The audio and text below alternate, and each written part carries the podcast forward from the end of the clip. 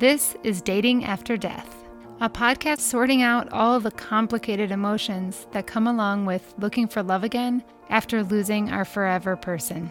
And I am your currently anonymous host. You know those people who just speak the truth? They kind of have a I don't give enough what other people think about this. I'm just going to say it because it's true attitude. Well, that's our guest today. Her name is Anita Burton, and her and I connected over what I thought was a very funny story that she shared with me relatively early on after losing her fiance, Alistair. Anita has some really interesting ways to look at the human response and what grief is like in the early months. She really provided some things that I have held on to and thought about since this conversation. She and I get into it about the human desire for touch and intimacy and what those options are for us when our person has died. This conversation is raw and real and fantastic. So here's Anita. You're my first international interview, Anita. it feels. Where where do you live? I'm in Chicago. Ah, okay.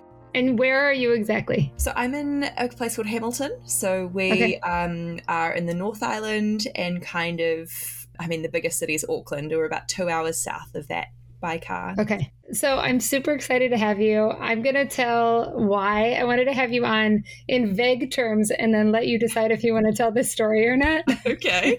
okay. I don't even know how, but somehow we ended up chatting on Instagram. Probably you were just responding to a post. And you told me a very personal story about um, some widow's fire desire that you had right after Alistair died. And I was just like, yes, I have to talk to her. Just because of the honesty, like the honesty, so good. Yeah, yeah, it's real, man. It's real. oh my gosh, seriously. So, um, of course, though, before we get to all that, I would love to just hear your story about you and Alistair. And oh, oh I love being asked about like how we met because it's one of those things that is not as you know, it's I guess not as important now to to lots of people. The main thing was that mm. he died, and so being asked about how we met is and how we how our relationship was is just so lovely. Um, yes. Um, so we met through friends. So we had mutual friends, and uh, it was summertime in New Zealand, so it was December 2012, and so you have all these like outdoor festivals and gigs at that time of mm. year. We were introduced. Unfortunately, I had had about 17 drinks that night. And so I had no idea uh, sort of who yeah i didn't remember him that well basically is is, is the truth. Um, but clearly i made an impression on him and he found me on facebook a few days later and messaged me. Um, and then we went for a night out together. I brought him home to my house and I demanded that he build a fort in my living room. Oh my gosh. And that's a um, movie scene. We ate scrambled eggs in there and slept in the in the fort and then yeah, we oh were like gosh. together. That was that was it. And yeah, he was he he he was a really really I guess one of the kindest people I've ever met. He was really good looking and didn't know oh. it which um, it's kind. just so dreamy. Wait a second, I have to ask about the fort. Oh, sure. Okay. okay. All right. Because this is very unique. Did you do this on all of your first dates? No, I did not. In fact, he was the first man. I, you know, he was the only one who was worthy. I could see in his eyes that he would build me a great fort. And oh my gosh! Yeah, I love that.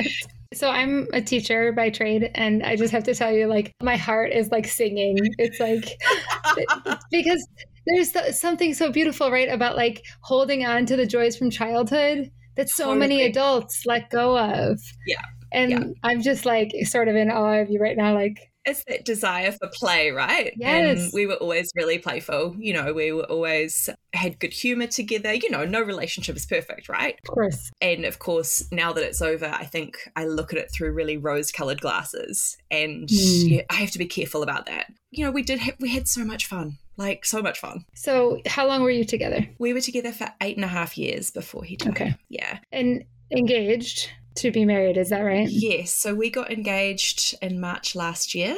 Okay. And uh, I still feel like I am engaged. I'm not sure why, but um, and then he died in June. Okay. Yeah, it was a it was a pretty short turnaround. You know, when we got engaged, we'd, we'd been together so long, like it was kind of just a formality. But man, Yeah. I really did. It was a magical few weeks. You're like buzzing from this Mm. excitement. It just felt really good for the those last few months. It, uh, yeah, kind course. of a magical time. Yeah.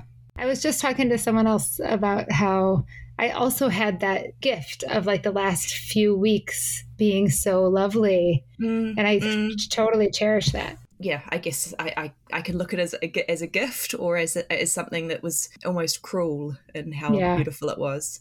Yeah. So knowing that, um, and I, I'm really only asking this because I've heard it come up a few times, and I really, it's very important to me to make sure that I'm inclusive of everyone who's lost someone, right? Mm. Not just those who feel like they can claim the term widow. Mm. Um, so, how does that term resonate with you, or how does it feel to you knowing that you weren't yet married officially? Yeah, yeah, it's this weird thing because in everything but name, we were married. So Yeah. we had property together. We had been together for such a long time.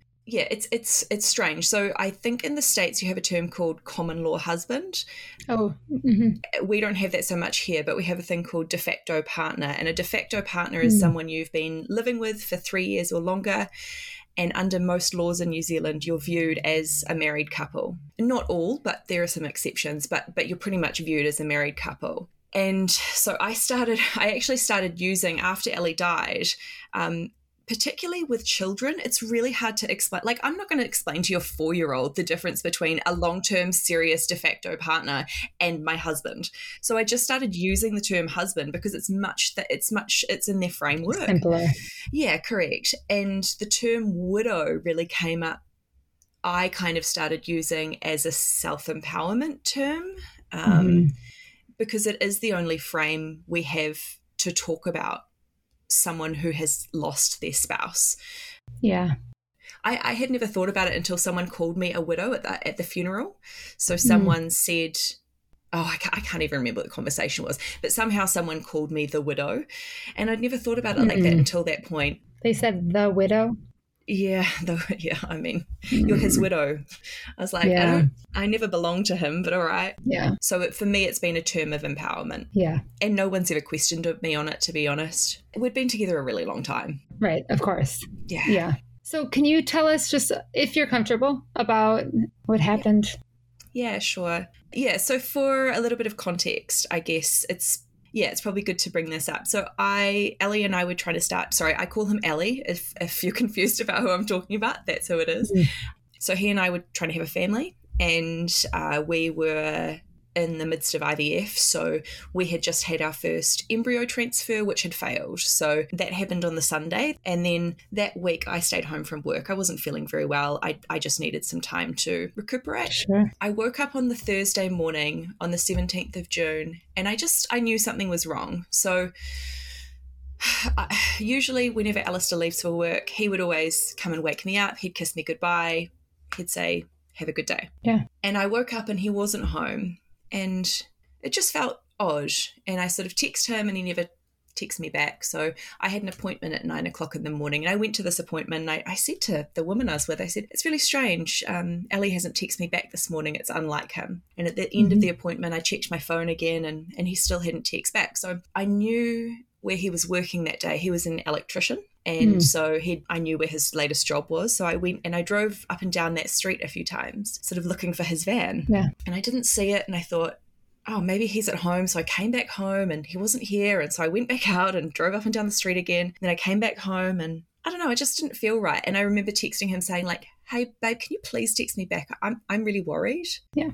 And then I sat down to have some lunch at home and I was actually like basically vegging out on the couch watching The Crown. Um, and I saw a flash of yellow, sort of highlighter yellow, came past my line of vision, and then a, at the door, and yeah, um, three police officers were there, and the yellow was their high vis vests, and they, um, I opened the door, and I knew it had to be to do with Alistair, and they said, "Does the owner of a vehicle um, live here? Is it it's registered to this address?"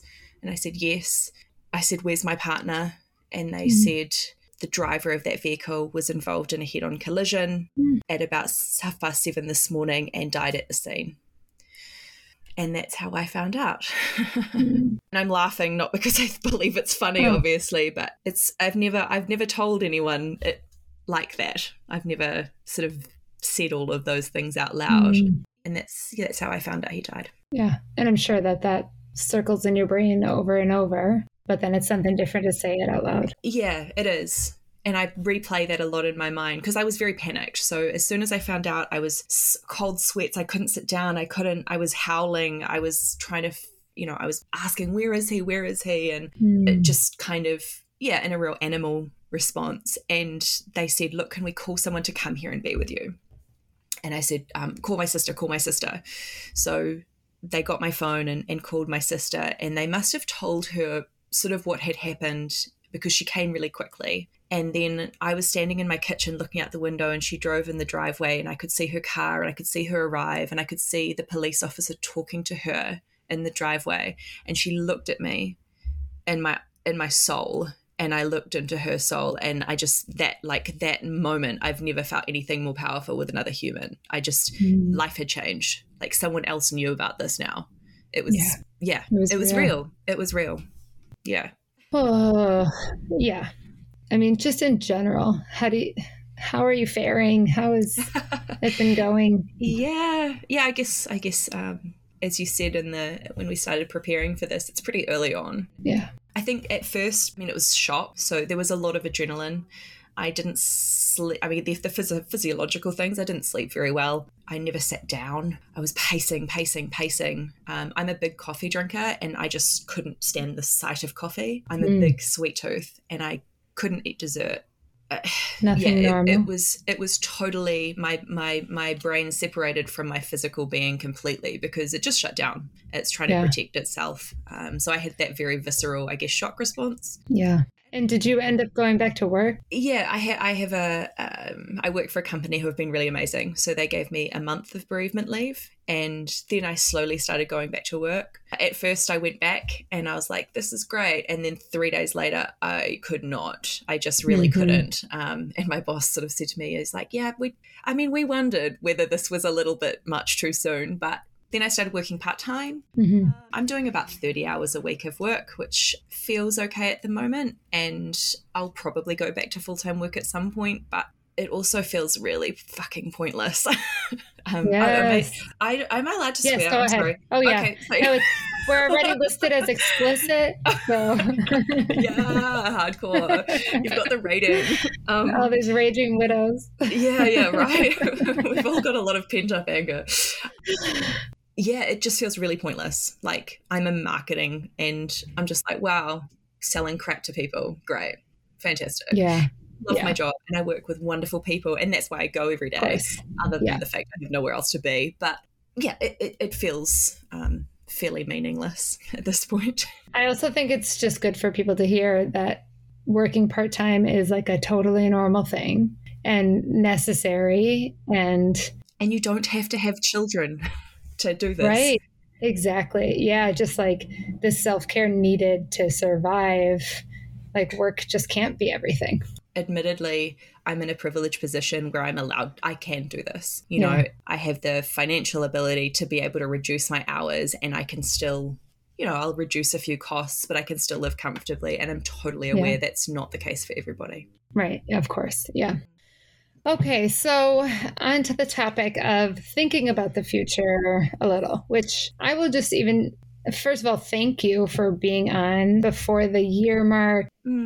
I think most people would say, at least in my conversations with people, is just like the first year feels like such a fog and survival and shock and all of that. And the fact that you're willing to talk to us and tell us what this is like early on, I Mm. think is I'm so grateful to you. So thank you. Oh, no it's a privilege thank you And also just like I would love to hear as much of like the nitty gritty of Mhm. where has your mind been when it comes to thinking about next chapter or Yeah. sex or love or any of that. so there's two worlds i live in at the moment so it really Mm. felt when alistair died immediately what came to mind was that i had been in this beautiful dream you know this really innocent lovely space i'd never had Yeah. a big loss before like this. Mm-hmm. And it felt like I woke up and I was just in like an apocalyptic wasteland. Um, Mm. And I think when that happens, and the term widow's fire is something that I've only I've only just learned about that term, but the actual experience is more Mm. it's very animalistic. So there's something about evolution that we just go, oh, the person I who protect who who we're together, like we you know we run in packs, right? We're family Right. animals, and so we we go, oh, that person's gone. We need to find other people. There's safety in numbers. Mm. That you know that's where French friends and and also family you know play a big role. But Yeah. from an evolutionary perspective and from a procreation perspective, you, you're trying to keep the species going. And so that's what I think that's what causes this term, you know, this widow's fire is basically you need to remate quickly. Let's all remate. Um, and of course, I don't want that. Like, I'm not, Right. you know, I'm I'm not desperate to find someone and have their children immediately. But I think that's what leads to this feeling of yeah, extreme kind of sexual desire after your spouse Yeah. dies. Yes. And I always also think about just like all those years where you had this regular sexual partner. And, Yeah, you know, if you were lucky, if you were fortunate, you had a good sex life. And then all of a sudden, just like, bam, it's over. And your Poof, body's like, gone. what? yeah, yeah. and even just the feeling of someone Touch. next to you and you know the weight of somebody else and that Mhm. that feeling of being man you're you're imprinted with them you know your hugs are, are made for them your you know your Mm. whole body is set up for that person there's some type of syncing that goes on um there has to be because it, yeah you just you just miss that that's a real Yeah. visceral type of thing and a real human need Yeah. in in my experience anyway yeah i guess for lack of a better term i was really horny like two weeks after um alistair Yeah. died Yeah. which felt so weird it's such a you know a dichotomy like you're desperately sad and you never want to replace that person and you can never imagine being with anyone else but you also have really strong feelings that um, you need to be with somebody Yeah. Also, that I feel like this happens too in partnership, where if you're going through a dry spell or something, then one Mhm. of you is finally like, oh my gosh, it's been long enough. Let's go. And then the other person is there and it gets satisfied. yeah But that's no longer a reality for us. Exactly. Yeah, maybe it's your body's way of telling you, oh, because it doesn't realize that the person's died. Your head knows it, Right. but your body doesn't. And so maybe it's your body's way of going, hey, remember that guy? Remember you you you need him, so Yeah. get to it. Come on. Right. But yeah, it's just like this, I guess, cycle, and then there's nowhere for it to go. Um, yeah. So, have you had any strategies, tips, anything? um, that's been helpful? strategies. I've got I've got like a document of strategies. Um no. well, okay, so when it first happened, lots of things go through your head, right? And so. I was like, okay, how could I if if I wanted to make this happen, how could I make it happen? So my first thought was, well, I've never done the apps because that wasn't a thing when Ellie and I got together. So maybe I'll download Tinder. And then I thought, mm, no, no, because that's too much admin. I don't want to message somebody. I don't that's too much ad. I don't want to deal with someone else's bullshit either. Totally. I'm not interested in I've got enough of my own.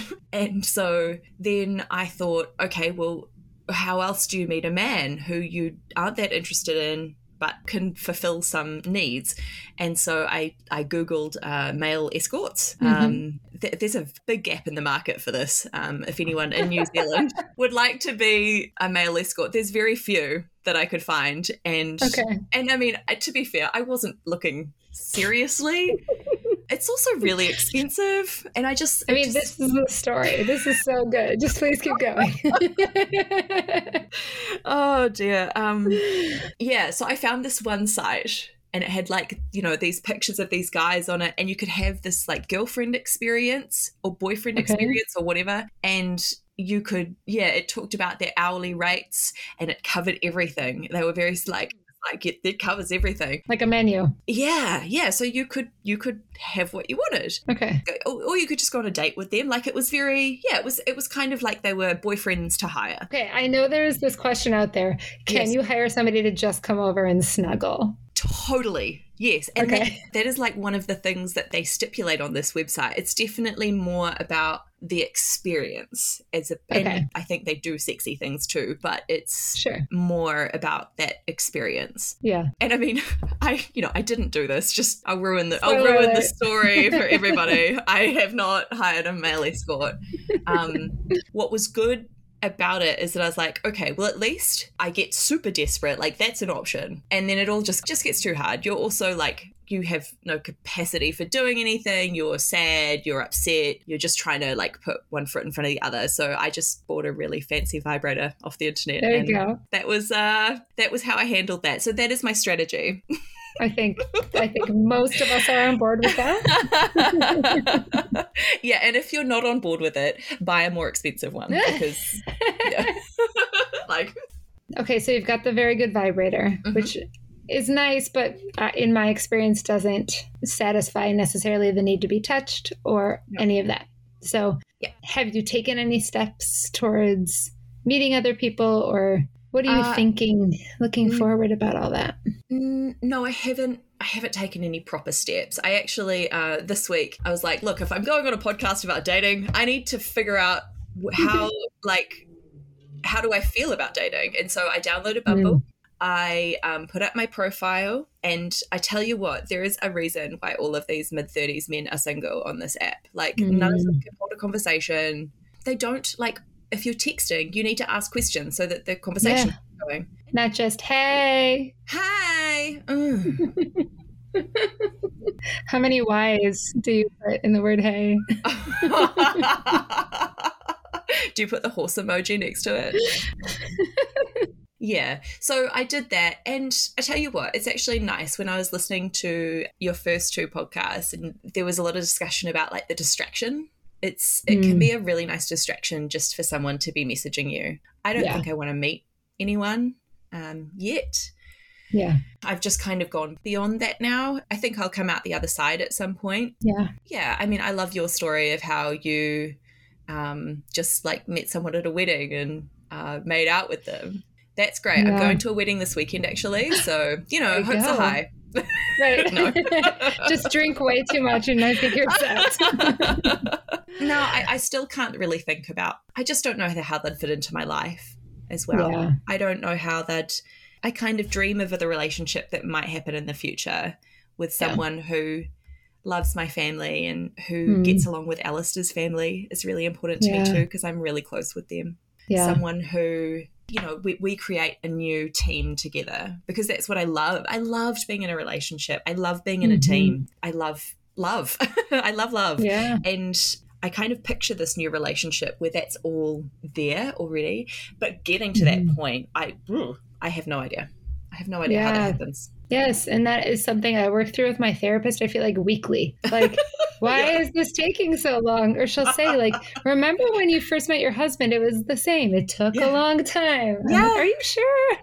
I don't remember it being that way. In New Zealand, the main way that um, most people get into a relationship, well, certainly this was true in my 20s, is that basically you'd go for a night out, you'd get blind drunk, you'd make out with somebody, you'd take them home, and they'd just never leave. You were in a relationship, you moved in together. Like, that's it. Like, we're They very. just never leave. And I don't go clubbing anymore, so I don't really. I don't know how else relationships start. Apparently, the apps, but. I'm, I'm yet to see I'm yet to see how that's possible. There is certainly a part of me that just pines for like dating pre dating app. Yes. Even though like there's something so easy about the dating app, right? Like that I could just sit at home and like swipe and scroll and shop for men. But on the other hand, I'm like, couldn't we just go to a restaurant and somebody try to pick me up? yes, yes. Like how nice would that be? there should be a particular restaurant that you just go to if you're single and it's like nice food and like Mhm. grown up people. I don't know. No, this is not a fully thought through plan, but yeah, you know what I mean. I totally know. Yeah. I think it's interesting too that you're mentioning your Alistair's family, just Mhm. because that's such a huge consideration for me too. I guess I feel like this is going to be a tricky one for any man. Like there's a Mm, lot for a man to walk into in my life already mm, between widowhood and my children and the expectation of being their next father kind of stuff. yes, And then maintaining a relationship with my dead husband's family. Ah, I, yeah, basically you're you know you're trying to convince someone to sign up for two sets of in-laws which Mm-hmm. it's that's a lot of in-laws. And no matter you know i, I love my in-laws. They're fantastic. But Mhm. yeah i think that's it's a whole other it's a whole other thing for someone to be able to get used to and to Yeah. accept. Yeah, it's just going to take a really fucking amazing person. Correct yes for all of us correct. listening. and they would have to be like we're fucking amazing so we That's right. yeah Increasingly so as the months go on. every day is a new day um yeah we deserve it i think we deserve it so, how have your family and close friends been about? Like, have people been asking or mentioning it, or are you talking about it at all, or the future in general? Yeah, so my close girlfriends, I have said to them, look, if you I'll be looking for recommendations at some point.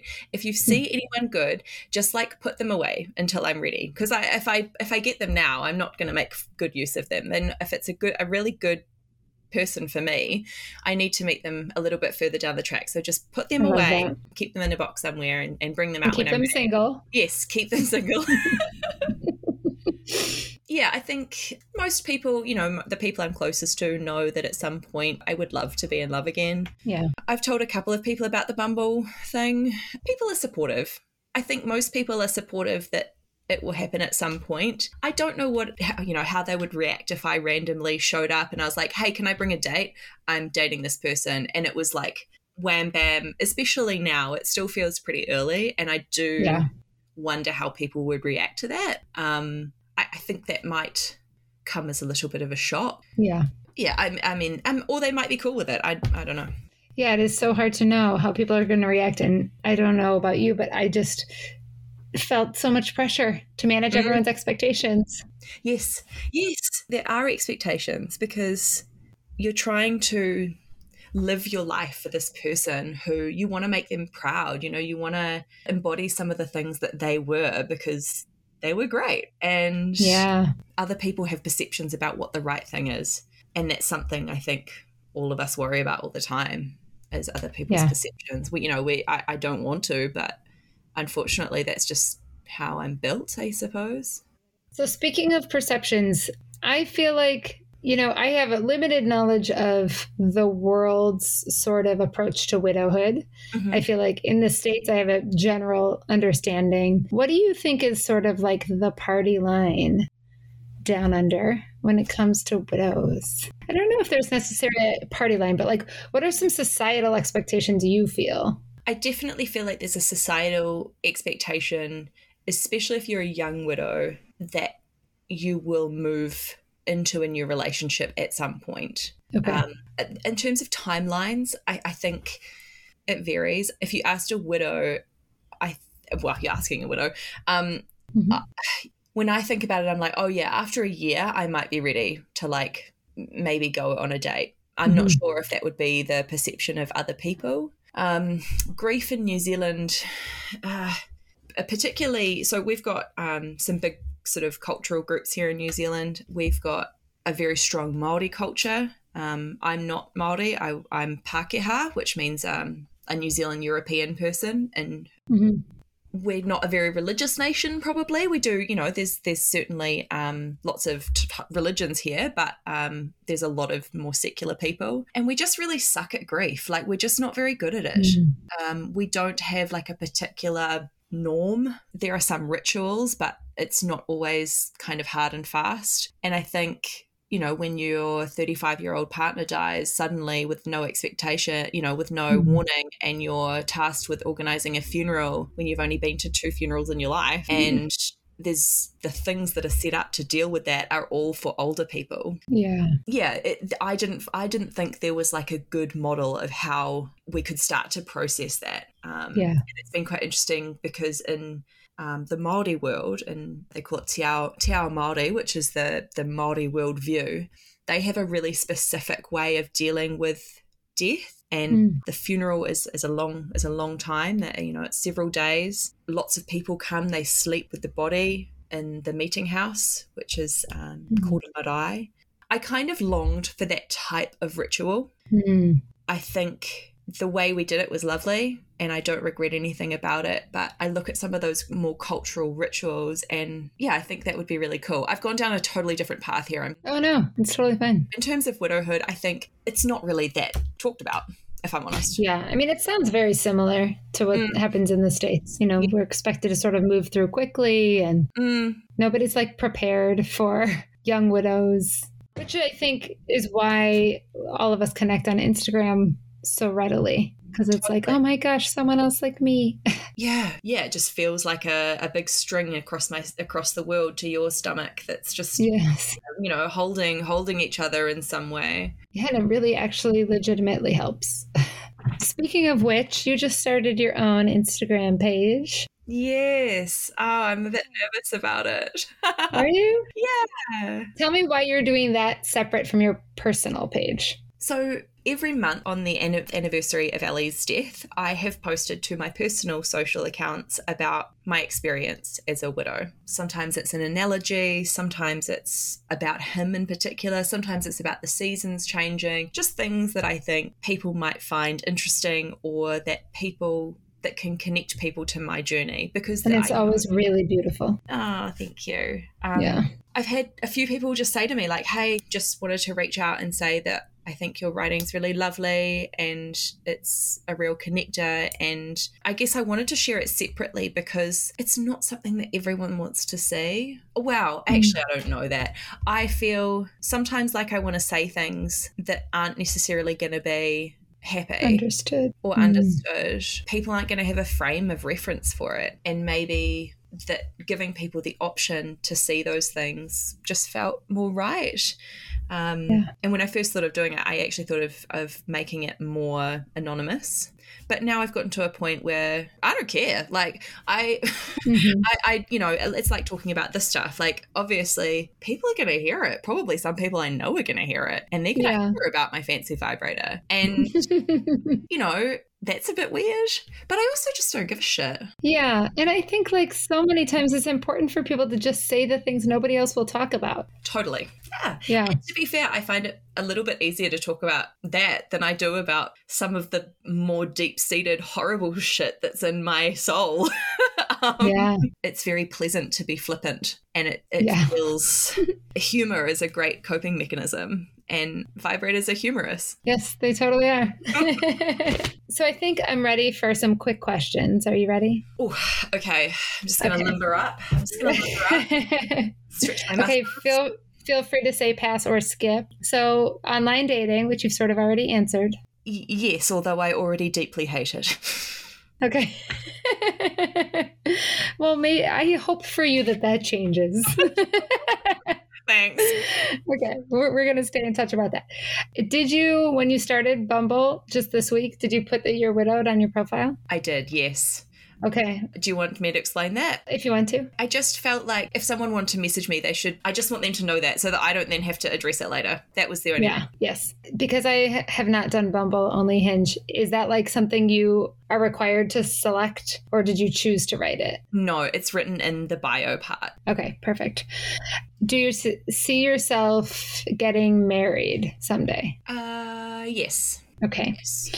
Gender experimentation? I have thought about this. Uh, I'm going to say it's really, really unlikely, but Okay. totally, I kind of wish I could, I would, because it would be a person that's really different from Alistair. Like, I, you know, me, Mm. you know, that there's just, yeah, it would be really different. I, I couldn't compare them as much to Alistair as I would a man to Alistair. Yeah. Yeah, but but no, it's it's it's pretty unlikely for me. Yeah. I like that that answer though. You're open to setups from your friends? Uh, yes, as explained, uh, they're to keep Right. funds um, for, for a rainy day. Do you trust your friends setting you up with someone? Not all of them, no. Um, I, Would you like to name the ones you don't trust? absolutely not. Um, no, all of my friends are wonderful, and ye- yes, I trust most of them. Um, I think also probably I'd go to specific different friends depending on what I was after. Uh huh. Wrong. Um, Totally understandable. yeah, Are you still sleeping in the same bed that you slept in with Alistair? I am. And would you have someone else in it? No, definitely not. Okay. Man, his t-shirt, his sleeping t-shirt is still under the pillow. I um Yeah. uh, no, I I, I yeah no. no Okay. a hard I understand. me. Yes, me too.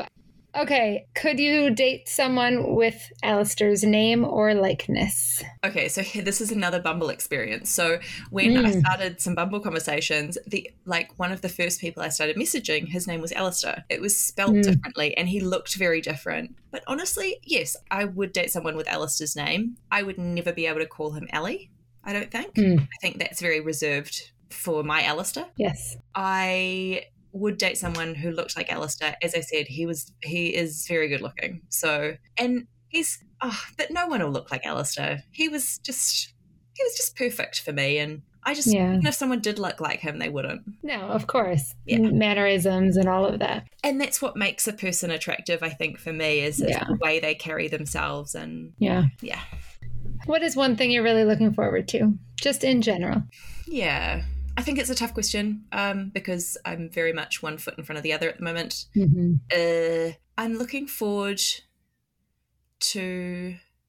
Actually, I'm really looking forward to winter, Hmm. and and really not as well at this point. So in New Zealand at the moment, it's it's autumn or nearly autumn. Mhm. Thing you know, the weather's starting to change a little bit. Winter was this the season that Ellie died in, and oh yeah, I'm not looking forward to it. But I am because I love being cozy, and Hmm. I, I'm just I'm in need of some coziness, and that's Yeah. that's nice in winter. I love that. Anita, I'm just really thankful again that you're talking to us and also just heartbroken for you. Like, I see the love in your face and in your eyes, and I know that pain, and I just am sending you so much love. And Thank you. Yeah. yeah, Yeah, I think as I said, like um, I feel really anchorless. You know, I Mm. feel like I'm just drifting, and with the Instagram community, I, I just feel a little bit more tethered to something, Yeah. a little bit more like I'm not going to float away. And I think, yeah, it's been uh, quite important for me. Yeah. So thank you. Well, I know you'll be receiving lots of love oh, from all of us. magical. Sending love. I'll talk to you again. Thanks. Bye. Bye. So, that Instagram page we were talking about is called Imprinted Widow. We all remember what it was like in those really early days. So, head over there and send her some love or follow her page. If you have been enjoying this podcast, go ahead and follow along on either Spotify or Apple Podcasts or Google or I guess, you know, wherever you get your podcasts. If you tap those three little buttons and hit follow, then every time a new episode comes out, you'll get notified and you won't miss anything. Plus, it just really helps the show to gain exposure when any of you like it or follow along. So, those fun little stars are always appreciated as well. All right, everybody, until next time, this has been Dating After Death.